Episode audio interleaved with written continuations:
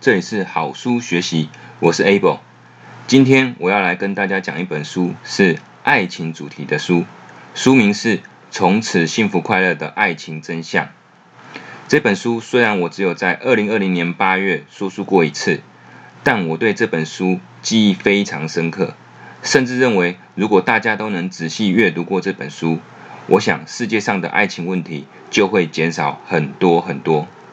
我真的蛮推荐和喜欢这本书的，可惜现在都已经绝版了。我当时也是在二手书网站买到的，也许你到网络上找找还能买到。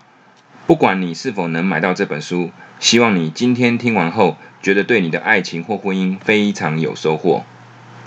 本书作者是太田代博士，他是两性关系专家，也是明尼苏达大学心理学博士，更是马里兰大学的研究学者。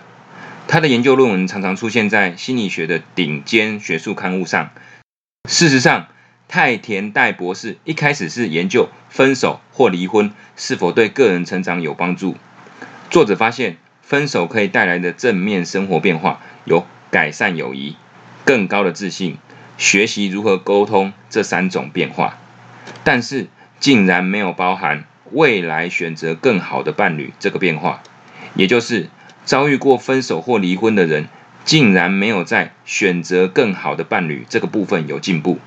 他认为这个才是一段浪漫关系是否可以维持多年幸福的重要指标。所以，本书主旨就是来跟大家分享，透过科学方法找出什么才是维持长久爱情的重要元素。首先，作者引用许多研究内容显示。婚姻最高满意度在第一年，约有百分之八十六的伴侣感到满意，之后会缓慢下降，大概到了第七年就会略低于百分之五十。而美国的离婚率约有百分之五十，这个数字并未包含十到十五趴的永久分居但没有正式办理离婚的伴侣，还有百分之七 percent 长期不快乐但没有分居也没有离婚的伴侣，所以。作者认为，大概只有三分之一的婚姻可以永远维持，而且快乐稳定。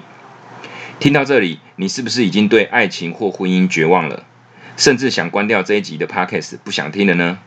先别着急，就是因为客观数据是这样，作者才想从包山包海的两性研究里面整理出本书，想要教大家怎么样才能变成那长久幸福快乐的三分之一。不知道大家是否曾经在脑海里列出理想伴侣的必备或需要条件？如果没有的话，现在你可以暂停这个 podcast 三分钟的时间，拿出纸笔来写看看，思考一下，你会想要列出什么样的条件呢？三分钟之后，我们再回来听。好的。假设你已经花了三分钟思考哪些是你想要的理想伴侣条件，那我们来听听看作者怎么说。作者说，他有一个女生朋友安娜，刚满十八岁，她想要找一个第一次性关系的对象。安娜列出了三个条件：很帅、运动健将、天主教徒。那他帮安娜科学分析了一下这三个条件。很帅，表示颜值要找前面百分之十的男生；运动健将可能也只有前百分之十的男生有。还有一个天主教徒，在美国大约是二十四趴左右，所以十 percent 乘以十 percent 乘以十 percent 会只剩下零点二四 percent 的男生符合。作者认为，单身族群开出的理想伴侣条件数量常常很不合理。以至于他们的后来真实伴侣根本不可能真的拥有这些他列出来的大部分特质。现在我们再回头看看，你刚刚在那三分钟列了几个条件，还有符合这些条件的异性占全部异性的百分之多少呢？最终可以完完全全的都符合你列出异性标准的百分比又是多少呢？如果台湾有两千三百万人。和一千一百五十万个异性来估算，又有多少人可以符合你列出的条件呢？而作者提醒了我们要把地区和年纪加入考量，这样才能更准确的估算出来。所以，你所在的地区，比如说台北市或嘉义县等等，还有在你的年纪区间有多少的异性，把这些再列入你的考量里面，那我相信这个数字是非常非常的低。所以，你要不要再回去想想？对你最重要的理想伴侣条件到底应该是什么呢？作者希望透过了解这么简单的数学例子来验证，就能改变许多单身族群对于理想伴侣条件的梦想浮夸设定。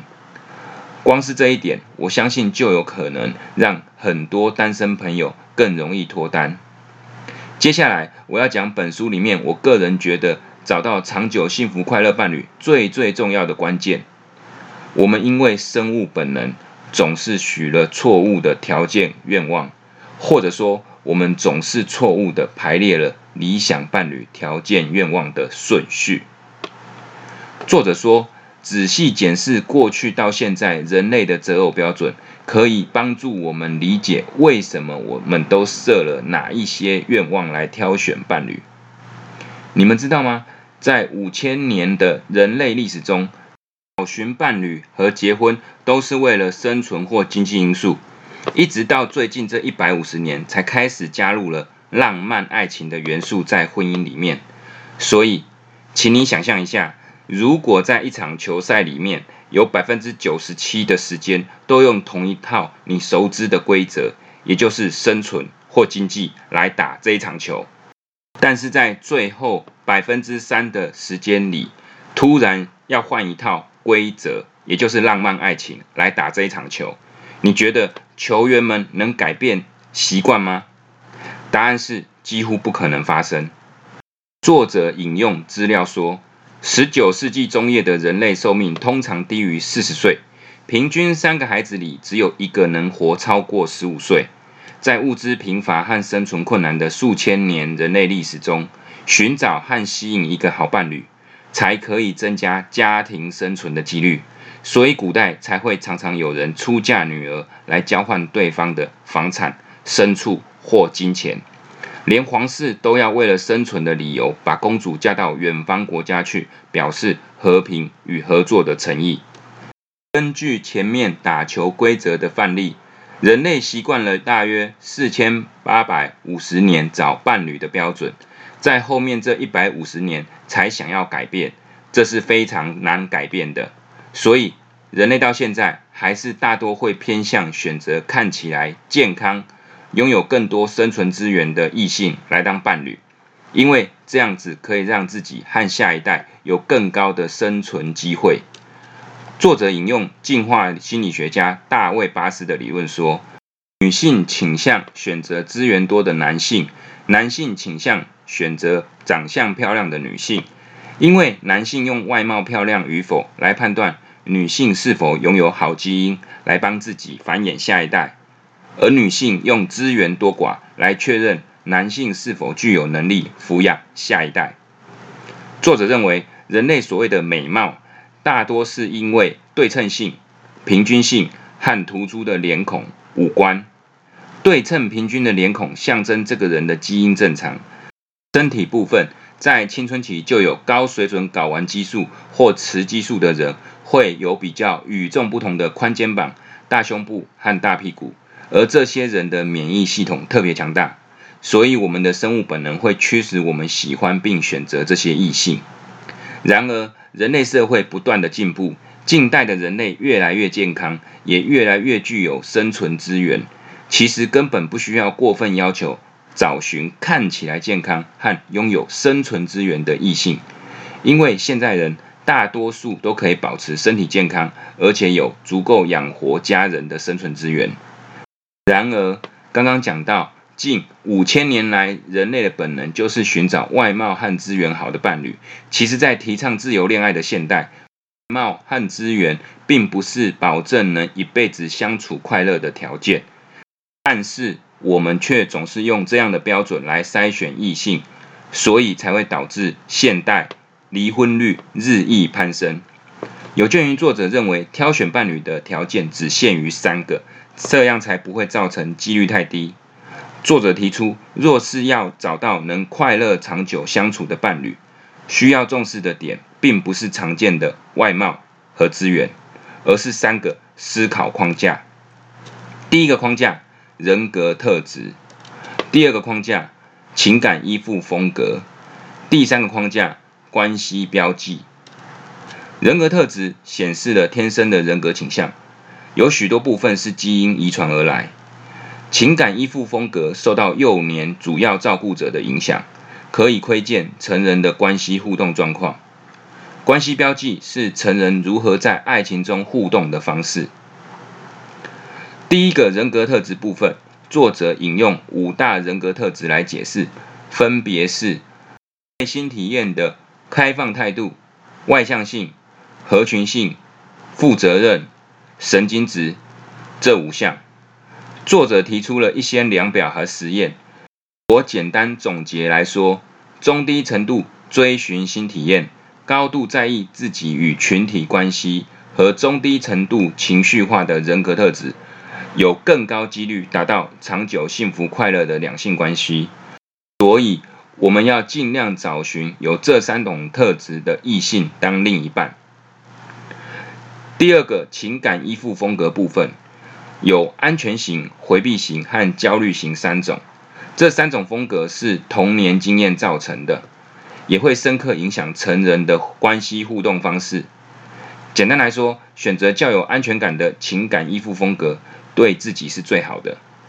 因为焦虑型会执着于黏腻在亲密对象身旁，造成大幅度情绪波动。逃避型。则会跟亲密对象保持距离和过于冷漠理性，因为逃避型怕太靠近会让自己再像童年一样受伤。不过，逃避型和焦虑型是一个动态的双方互动状态，并非固定的。可能你跟某人互动时会偏向逃避型，跟另外一个人相处时却偏向焦虑型，也有可能经过一段时间后。你会从焦虑型变成安全型。总之，我们要找寻能让彼此偏向安全型的情感依附风格的伴侣，这样才能让彼此的关系长久稳定。最后一个关系标记是指观察对方在目前爱情关系中如何处事，比如说在不愉快时，对方把问题指向哪个地方？是自己、对方、关系还是环境呢？归咎在环境，往往是最良性的。但是如果你常常是被归咎的一方，那这就是重大红色警戒讯息。另外一个重大红色警戒是伴侣之间出现要求退缩模式。什么是要求退缩模式？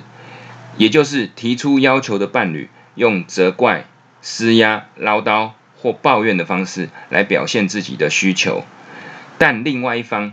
则尝试放弃讨论问题，而且主动回避。正确的做法是，提出要求的一方要尽量平静、清楚的表达，另外一方则需要表示出诚心来参与。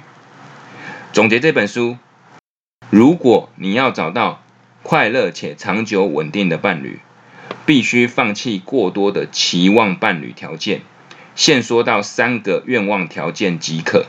才有机会让未来伴侣符合，而且这三个条件绝对不含符合人性本能最想要的外表和资源，因为这两个条件在现代并不那么重要了，反而是人格特质、情感互动模式和对待关系态度，才是长久幸福快乐爱情的关键。希望今天的好书学习可以帮助你找到自己的幸福快乐爱情。好书学习，我们下次再见。